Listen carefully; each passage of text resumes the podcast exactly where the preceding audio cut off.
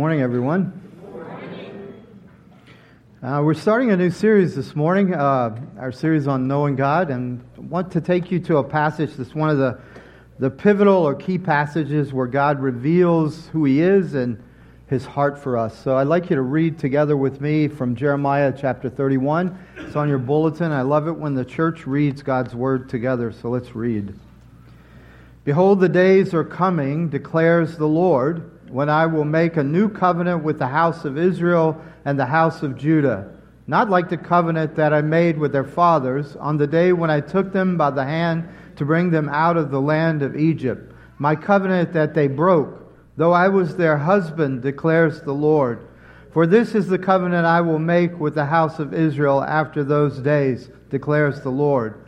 I will put my law within them, and I will write it on their hearts and I will be their God, and they shall be my people. And no longer shall each one teach his neighbor and each his brother, saying, Know the Lord, for they shall all know me, from the least of them to the greatest, declares the Lord. For I will forgive their iniquity, and I will remember their sin no more. One of the things that's happening a lot as I talk to people about God or I talk to people about faith is that many people are telling me that they they just reject the concept of God altogether. And what I find with many of them is they really know nothing about God, and they especially have no idea that the God who has revealed himself in the Bible is not a concept, not, a, not just some it, but actually a person. A person who wants to have intimate relationship with his people. And so I, I want to do this study over the next nine months of us coming into a deeper and, and more intimate personal relationship with God together. To allow Him to reveal who He is and what He's all about to us, and then for us to respond. You see, you're not responding to a concept, you're responding to a person. And when you respond to that person, something happens. Now, one of the most successful speakers that's ever lived, one of the most successful writers that's ever lived is a man by the name of C.H. Spurgeon. He was a preacher in London. He preached to tens of thousands in London, and everything he ever said got published, and tens of thousands to 100,000 books were sold by just off of what he had written or what he'd said. He was an amazing, amazing guy. Here's what he says about the knowledge of God, though. He says, Nothing will so enlarge the intellect Nothing so magnify the whole soul of man as a devout, earnest, continued investigation of the great subject of the deity. You, you understand what he's saying? He's saying you have limited your capacity. You have limited your soul. You have limited your intellect by not pursuing what you were made for, and that's to know God. Now, one of my professors, uh, he was a visiting professor at seminary, but whenever he was there, I would always go and listen to him and, and sit in and just try to absorb everything he was saying, was a man by the name of J.I. Packer. And uh, Packer was a brilliant scholar. And because he had a British accent, he just sounded so much smarter than all the rest of us anyway.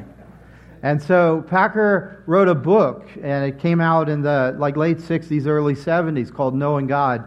And it was his most popular book that he ever wrote. And here's what he had to say Disregard the study of God, and you sentence yourself to stumble and blunder through life blindfolded, as it were, with no sense of direction and no understanding of what surrounds you. This way, you can waste your life and lose your soul. See, you may be new to us this morning, you may be visiting with us. I just want to tell you, we love you. We're glad you're here. But the biggest thing for us is we don't want you to waste your life, and we really don't want you to lose your soul. And so, in order to do that, you, you have to open up your heart, not just to the concept of God, but to the person and to a personal relationship with God. Our God is knowable. The Bible says over and over again that it was written so that you may know. Not just to know, but but to have an encounter with the living God. See, it's not enough to know about God. I've met people who can describe God accurately and theologically really well, but have never had an encounter with God. And I have met people who describe it terribly, But it's clear they've had an encounter with the living God. The important thing, friend, is that you have an encounter with the God of the Bible because he reveals who he is. He wants you to know him and he wants you to know what he's all about. So, I want to talk about two things the importance of knowing God and then the nature of knowing God. And, and this isn't just knowing about God, this is actually coming into a relationship with God. And so, this passage that I had you read with me today, it talks about how you come into relationship with God. And God speaks of relationship through covenant. He makes a covenant. Our God is not superficial. He's not here today and gone tomorrow. He's not around just, oh, God, I'm in trouble, please, you know, I didn't do my homework. Please make the teacher forget that she even gave the homework or are these kind of moments where you make bargains. I will never ask anything else from you again. Kind of stupidity that we do. You see, that's not God. That's superstition. That's, that's not going to work. The God of the Bible is a God of covenant. He's coming to you with intentionality. He's coming to you with passion. And he the only thing that can compare to what he wants from you is the, the human concept of marriage and a marriage covenant. He even calls himself husband. And he comes and he says, I'm making a covenant with you. I'm making a new covenant with you. Well, every covenant in every marriage has legal conditions, it has legal ramifications. I do a lot of weddings. Most of them I really enjoy doing, except for the ones where I know it's not going to work. And then I try to break them up, but sometimes I'm not successful. Uh, I, I, I am fascinated, though, that the strongest commitment at most weddings is to the dress. They said more I do to the dress than they have to each other. There is more commitment to the reception. What's going to happen at the reception? You know, the thing that has legal ramifications, the thing that you're vowing, is almost, let's just get that over with. The promises that are being made. I mean, think about the traditional promises that I'm going to I'm going to be legally committed to you till death, which I might want to make happen.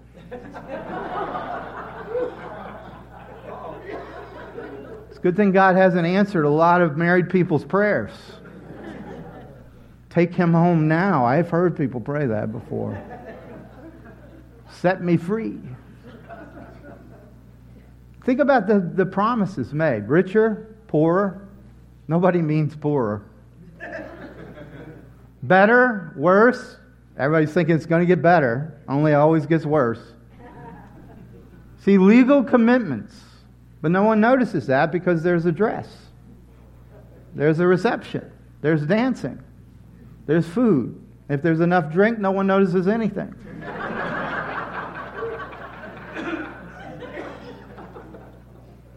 You, do you understand what I'm saying? Here's what the Bible says better, better to not make a vow than to make a vow and break it. So, what does God do? He makes a vow. That's what a covenant is. It's God's vow to you. And he says, I'm making a new one with you.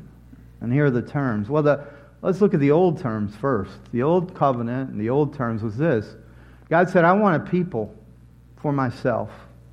And he was so intentional and passionate that he, he appeared in awesome manifestations of fire and, and cloud and rain and his voice. He appeared in such ways to his people and he spoke to his people. As a matter of fact, when you see movies of what God did, you need Steven Spielberg or George Lucas to make the movie because you have to have the special effects of a Red Sea that parts, of a river that's crossed, of all of these different things. God so much wanted a people that he was willing to make himself visible. We call these things theophanies. This is worth the price of admission. Just say it with me. Theophany, is an appearance of God in the natural.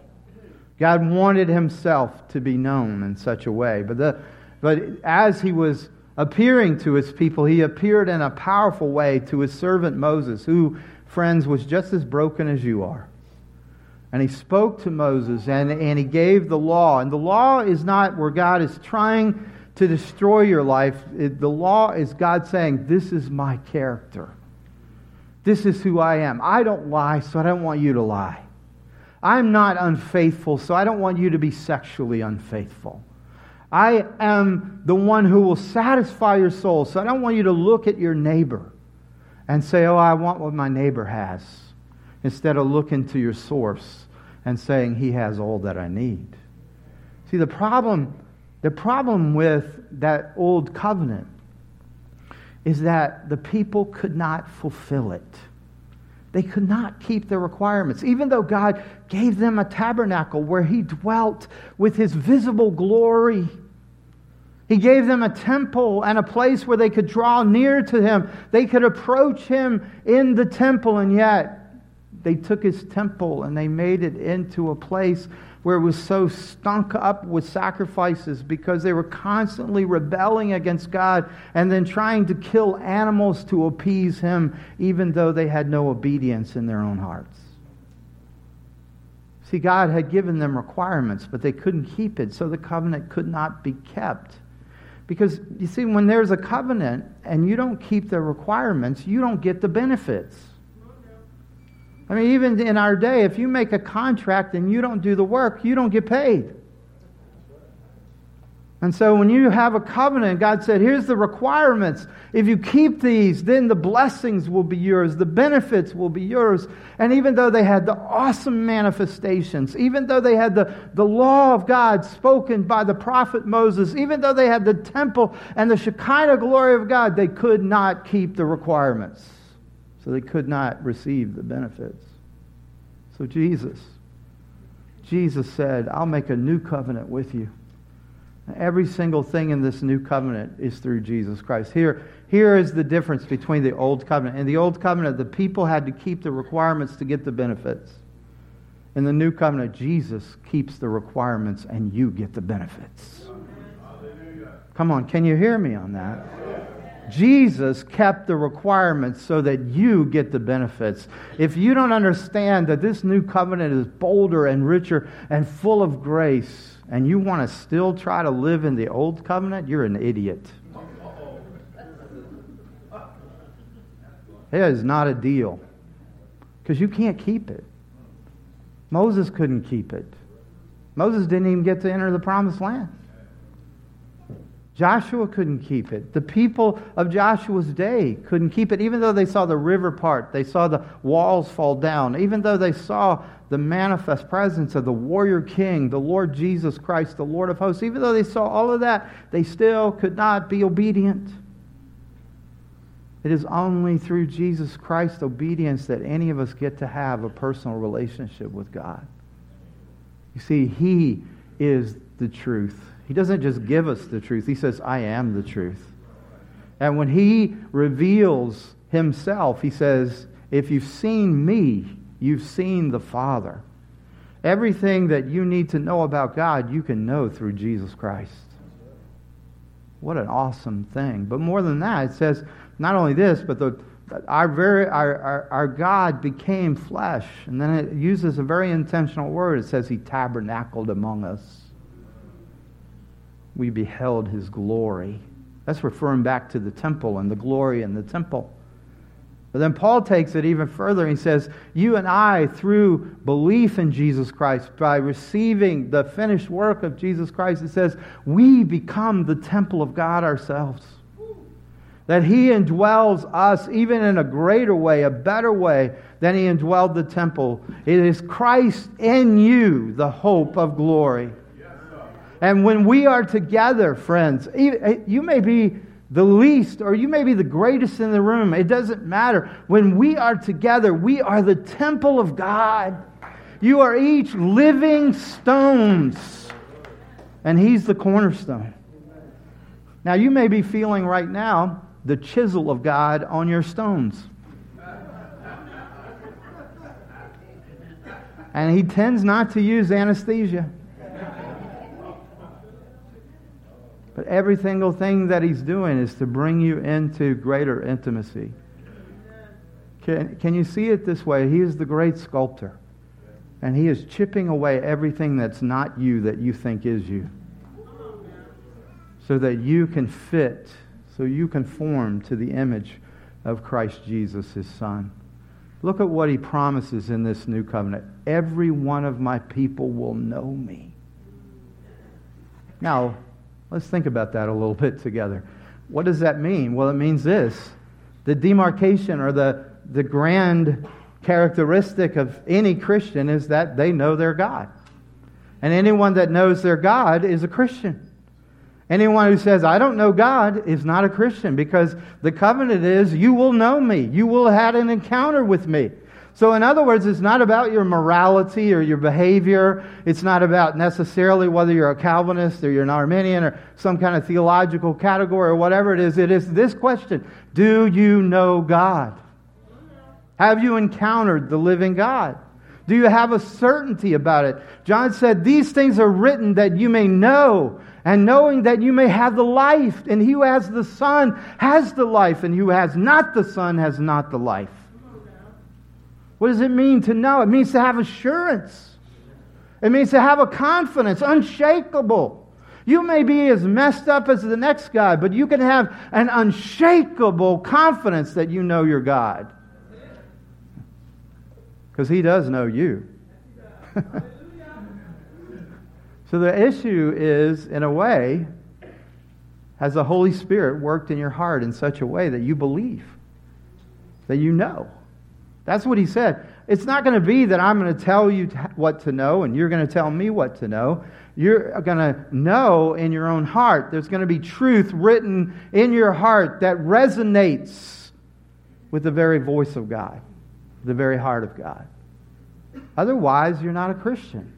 You might be a good person. You might be a, you know, a moral person or whatever. You might be philosophically very astute or whatever but only those who know their God can call themselves Christians.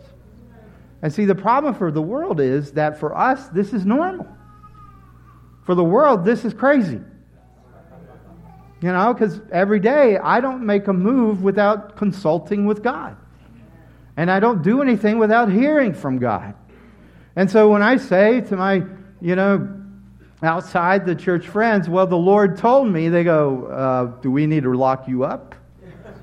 Do you need to get checked? Because what I find is when I tell people I have this certainty, that I have this assurance, they say, oh, you're one of those spiritually certain people. As if it's a terrible, awful thing. You see, what's really in vogue right now is to be spiritually uncertain. As a matter of fact, the elitist theological view of our day is that if you're spiritually uncertain, it's much better than if you're spiritually certain. But don't ever don't ever think that that's not a theological view or a religious view. Just as when someone says to you, I'm, I'm spiritual, but I'm not religious, they're still speaking religious, elitist truth. Now, the problem is, it's a truth that says there is no truth. But it still is somebody's philosophy, it's their theology in a sense. And they are saying that it compares favorably to yours. And so it's a very interesting day in which we live in. You understand why people, when people hear the Ten Commandments, they can't understand the Ten Commandments.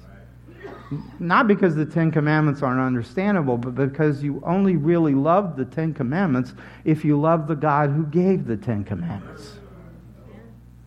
Only when you want to serve Him, when you love Him, when you want to obey Him, do the Ten Commandments make sense to you. In the same way, there's some sense in which how can Christmas or Easter make any sense except that you know the Savior who was born in Bethlehem and the Savior who died for you on a cross and who rose again from the dead on the third day. Otherwise, you got to have Santa Claus and Easter bunnies. Because it doesn't make any sense. Are you tracking with me on this? So, what happens is often I'm, I'm told I am arrogant. I'm arrogant for believing with definiteness, with assurance, saying that I know that I know. You know.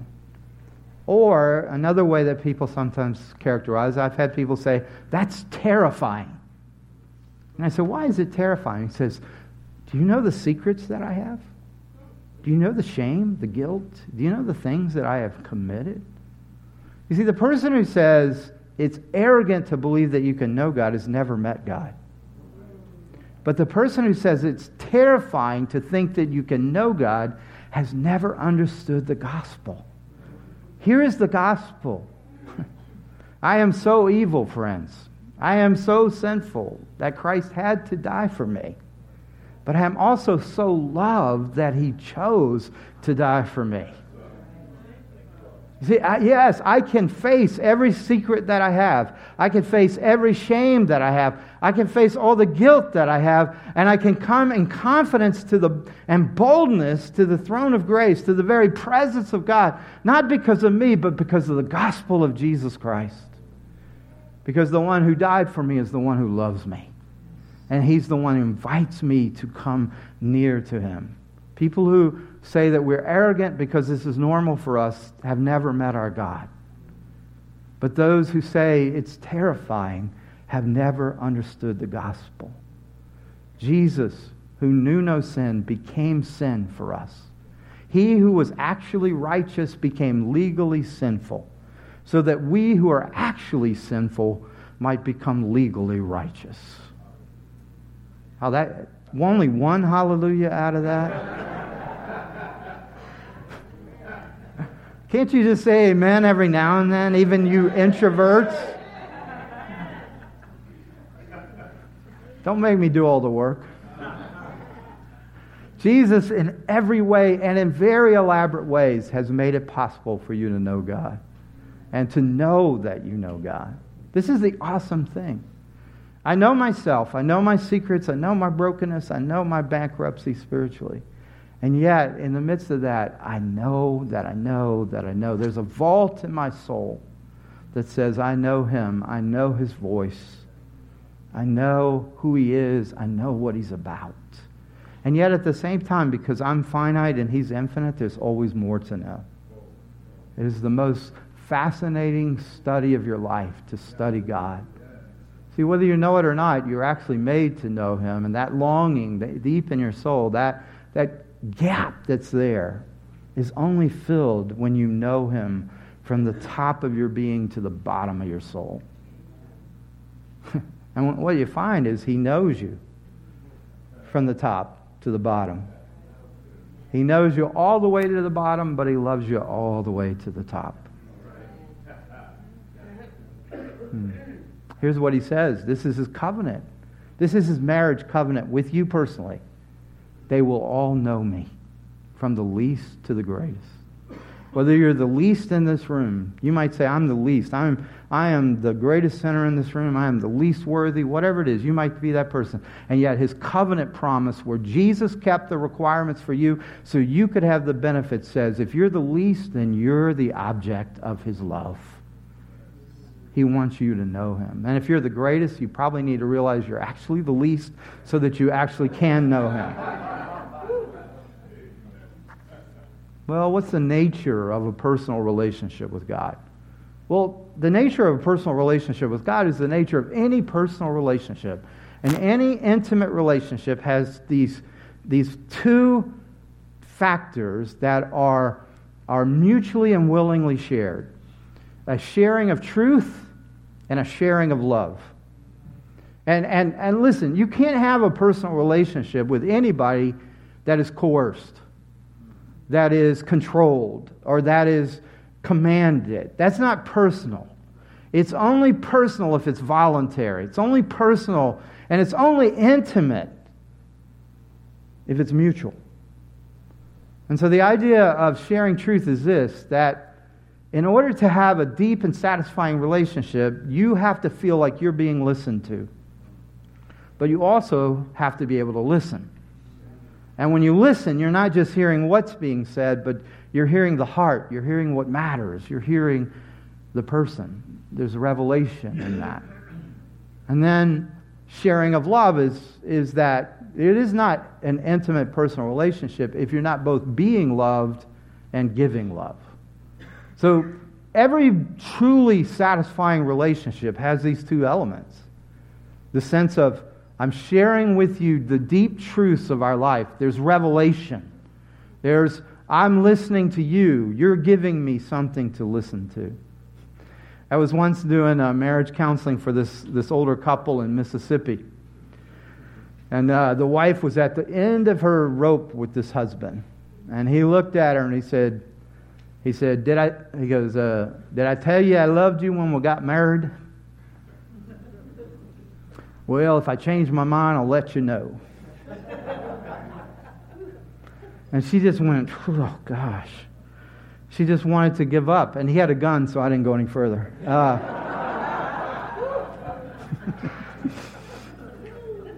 you understand, they did not have a personal relationship, though they were married. They did not have an intimate relationship because he never gave her anything to listen to. And he never listened to her. She had been saying for 30, 35, 40 years, please talk to me. Please share your heart with me. Please tell me, at least tell me you love me. And he said, I told you once, I'm never going to tell you again. You understand what he's saying there? He's saying, I don't want a personal relationship. You see, if somebody is not revealing themselves, then they're not having a relationship. If somebody is not listening to what you reveal about yourself, you're not having a relationship. Here's God's promise. He's gonna, he puts the truth in your heart.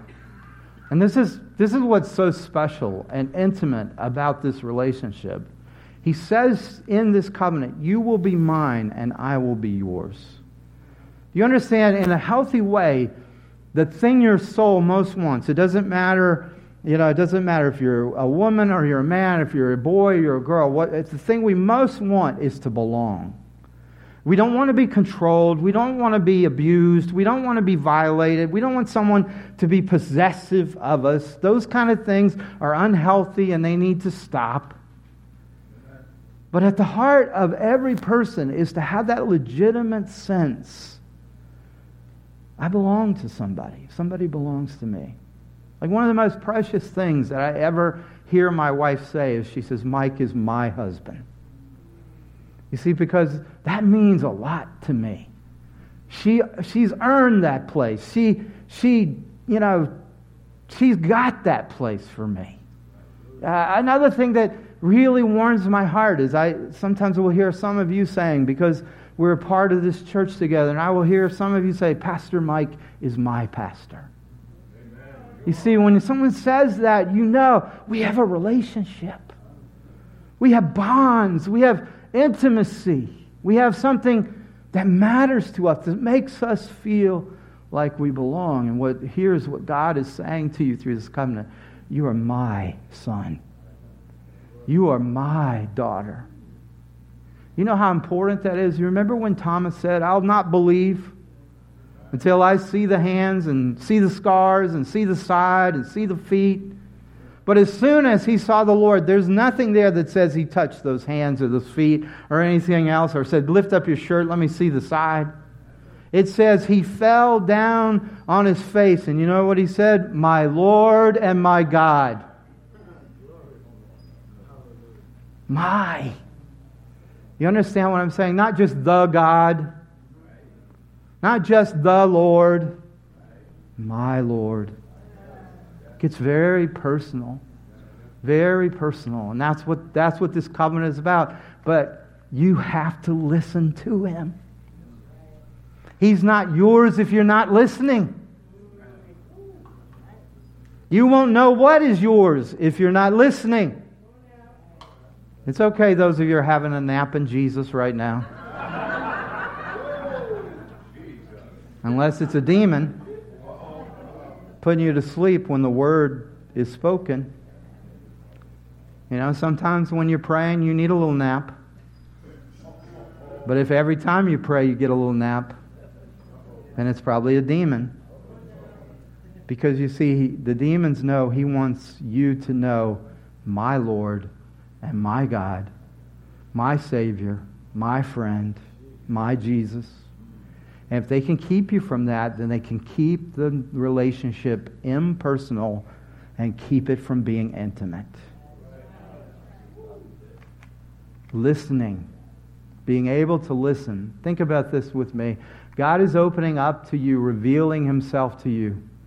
I mean, I am asked all the time, just because I'm a pastor, somebody go, Do you know Pastor so and so over in Alaska? because all we pastors know each other, I guess. And sometimes they say, Do you know Dr. So and so or Reverend so and so or whatever? And I might know their last name or something. But if they have not revealed themselves to me in a personal way, we have no relationship. Can I, I want to explain this to you. You can study an object. For example, if you want to figure out what car to drive, you can get every single thing about the car on every website that does cars. You cannot legitimately know a person unless that person reveals the knowledge to you. In very many ways, if you are not listening and someone's not revealing, you have no relationship. I love my mom. She passed away numerous years ago. We had an amazing time of healing at the end, but my mom never listened to me. And it drove me crazy because I want to be understood and I wanted her to understand. She wanted me to enter her world, but she would never enter my world. And it used to drive me crazy. It's one of those things, you know, that just irritates you. And I know some of your moms right now going, You're a terrible son, Mike. but here's what it was my mom would do things for me, but she didn't know me. So she would do things that didn't connect with me in any way. But she expected me to go on and on about them. And what bugged me is she didn't listen. Because I was telling her what I, I cared about. I was revealing to her what I really wanted. So, one example is for 20 years, she bought me a white milk chocolate bunny rabbit from the dollar store for Easter. I would have rather had the dollar, it would have tasted better. and for 20 years, she gave me this thing like it was a big deal, and I'm like, this thing sucks. I mean, it's so bad. And so I'm eating it going, thanks, mom, you know, trying to fake her. I'm not good at faking. So I got to be 33. I said, This is enough. I said, Mom, I hate this. It's horrible. You could, actually, friends, you could go right now and buy one at the dollar store. It's called Palmer White Chocolate Rabbit. It will last for another thousand years because there's nothing organic or it's just chemical. And so I, I, know that I know this because Jamel Patterson, after I told this story once, went and bought me one.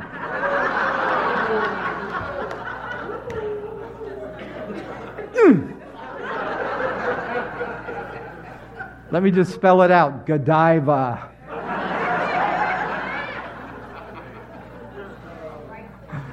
Ghirardelli. It's not speaking in tongues, you know?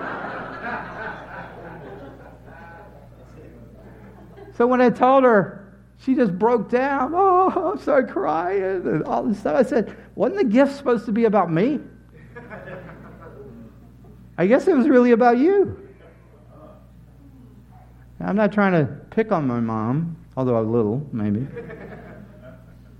I'm trying to say is you can be in relationships with someone and because you don't listen, even though they're revealing themselves, you don't know them.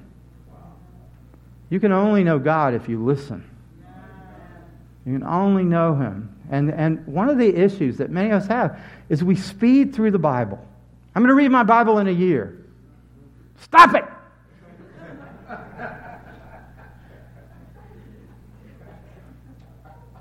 You're, you're to have an encounter with the God of the Bible. And so, what you need to ask is, Lord, what are you speaking to me now? I've been memorizing scripture since I was five years old. But I'll tell you, what changed my life was when I started saying, it's not just what I'm learning, it's not just getting the details of the Bible, it's asking God, what are you saying to me?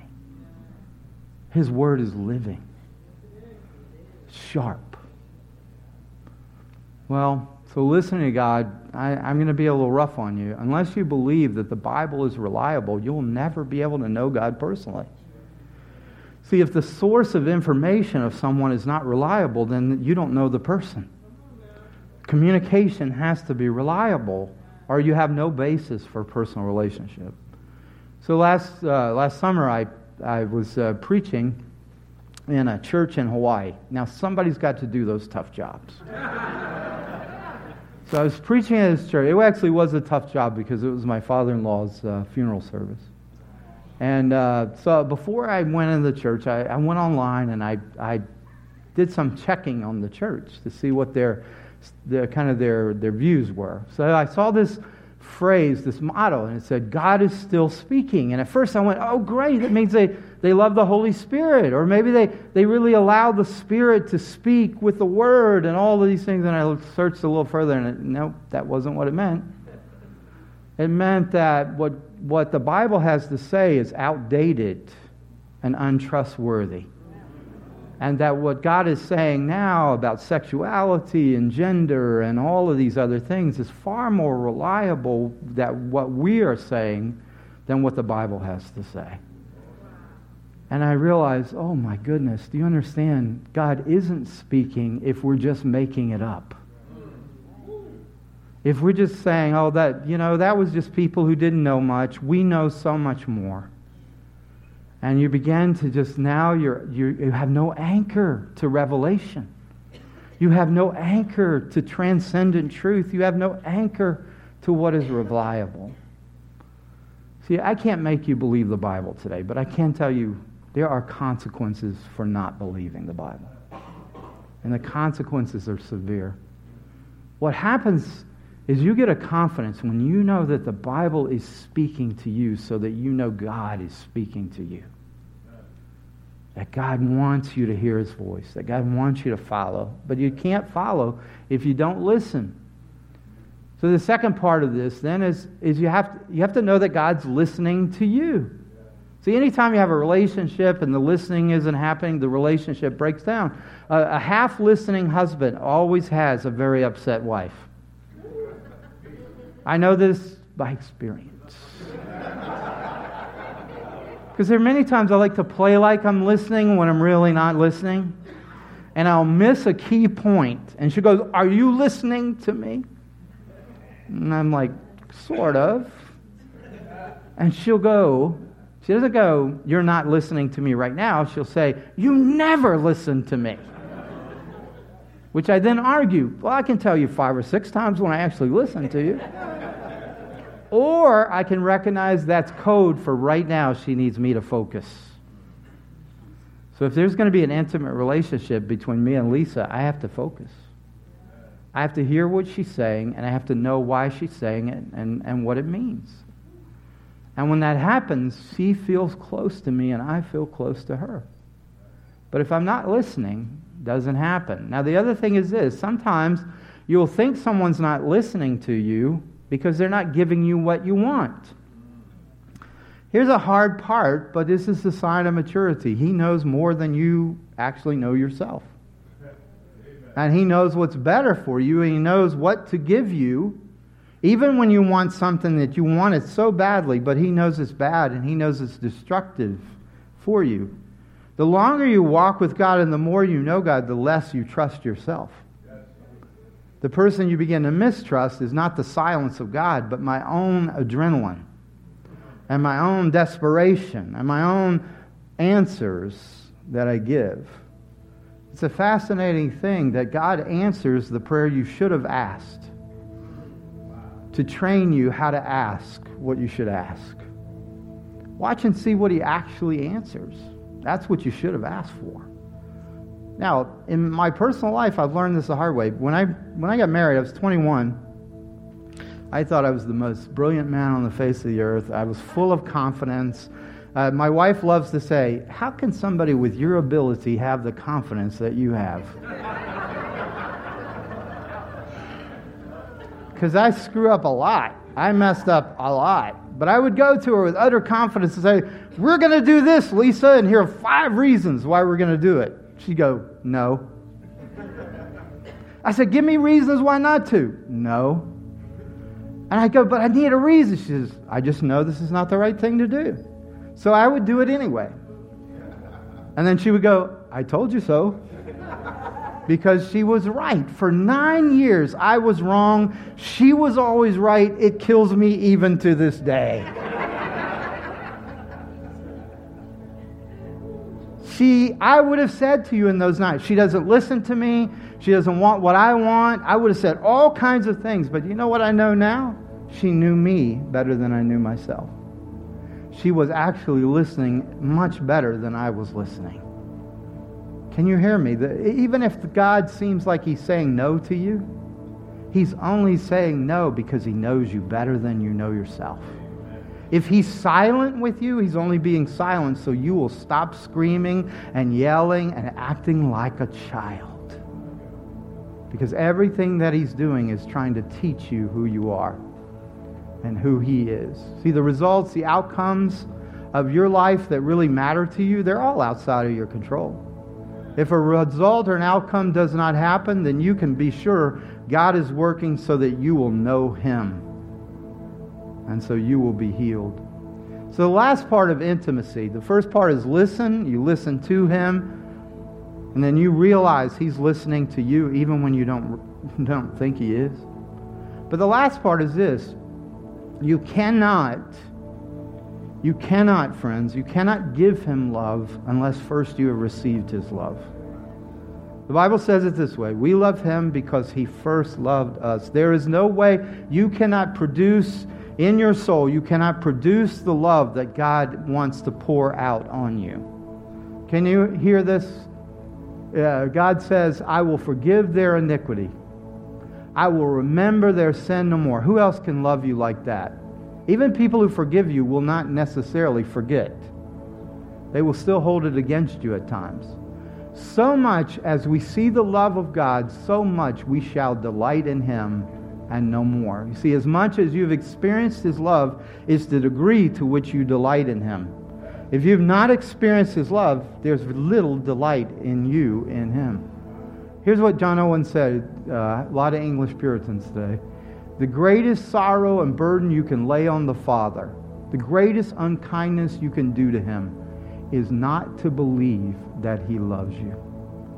Every anxiety you have, every worry you have, every lie, every attempt to meet your own needs in illegitimate ways, every single one of those things is the deepest unkindness to the Father. You are refusing his love. Think about this with me. Every time you're anxious, do you know what you're saying? You can't take care of me. Every time you worry, you're saying, I have to take care of myself. I am the only one who can satisfy me. Every lie you ever tell is saying, I can't, I can't trust Jesus as a Savior. Jesus wouldn't have me speak the truth. I have to save myself, and only this lie is going to save me. Every attempt like to cheat or to get things in illegitimate ways is saying, Lord, you're not Jehovah Jireh. You're not my provider. I'm my provider. And every one of them is a slash of unkindness to the Father. Does your heart melt with his love? Well, we receive his love so we can give him our love back worship, praise, prayer, obedience. These are acts of love. This is us deciding, you love me so much, I'm going to love you back. I, I, sometimes I don't, I haven't understood just why is worship so important? Why is praise so important? Until I started to see how my own relationships function. Like when I when I teach or when I preach, people are very kind quite often, and they say nice things to me, and it is affirming, and I love approval. I love those kind of things. But you know what? If somebody is not kind to me, it doesn't matter. If I spoke the truth, there's only one person I answer to. But, but I'll tell you this I have such a deep and intimate relationship with my wife that in many ways I wait to hear what she has to say. And uh, if she says it is good, because my wife tends to undersell things just a little bit, I know it was great.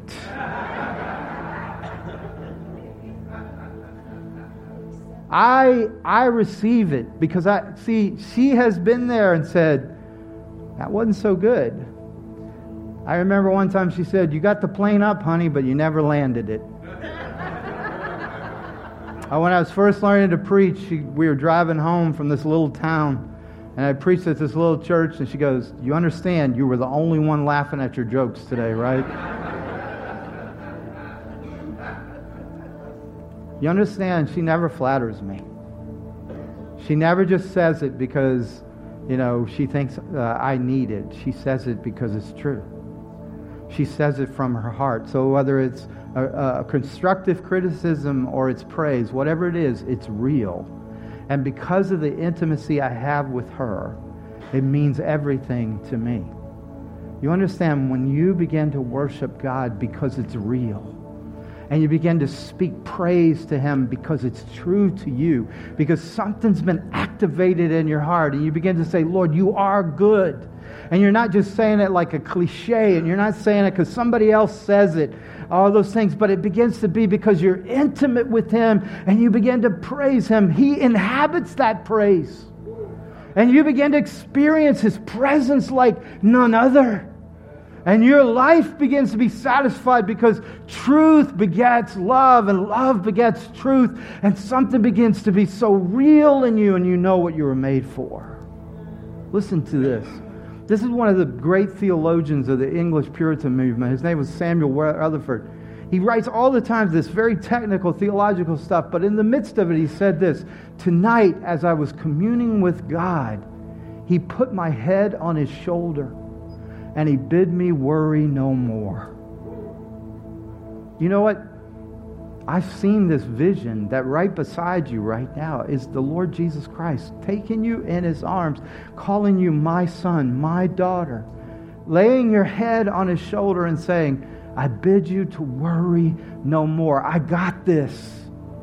I got you. You belong to me. They can't get to you lest they go through me.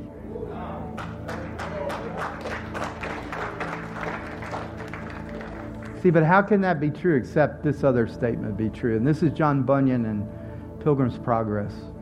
In that book, he talks about a man called Christian who meets Jesus, meets, comes to faith. And here's, here's the moment of transformation. Just as Christian came up to the cross, this is the man, Christian, his burden loosed from off his shoulders. It fell off his back and began to tumble down the hill. And so the burden continued to do till it came to the mouth of the sepulchre, which is a tomb, the mouth of the tomb. There it fell in, and I saw the burden no more. The requirements met, the burden falls off, and the benefits come. Stand with me. Are you with me? Three of you, I'll take it. Four. Someone counted four. Good. We're an overwhelming majority then.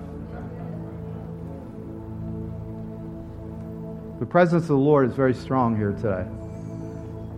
I know the music's playing and I need to stop, but I feel His presence, and sometimes it's really hard to leave when it's like this for me.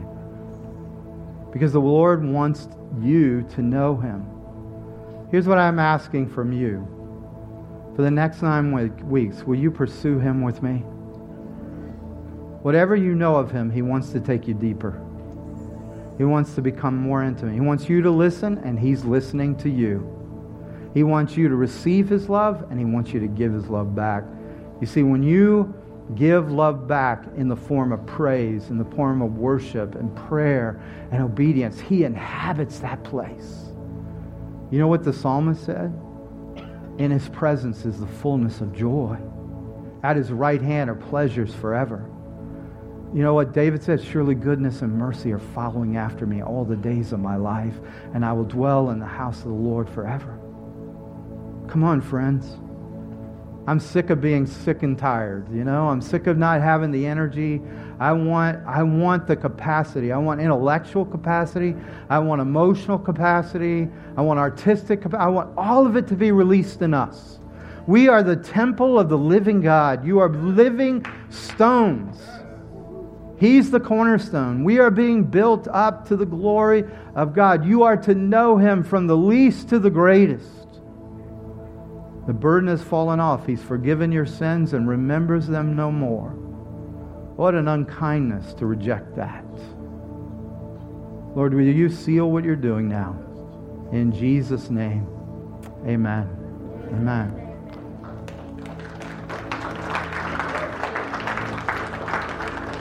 Hey, would you would you hug a few people? Would you say something like, hey, he wants to know you too, or whatever it might be? Something, uh, something to encourage them today.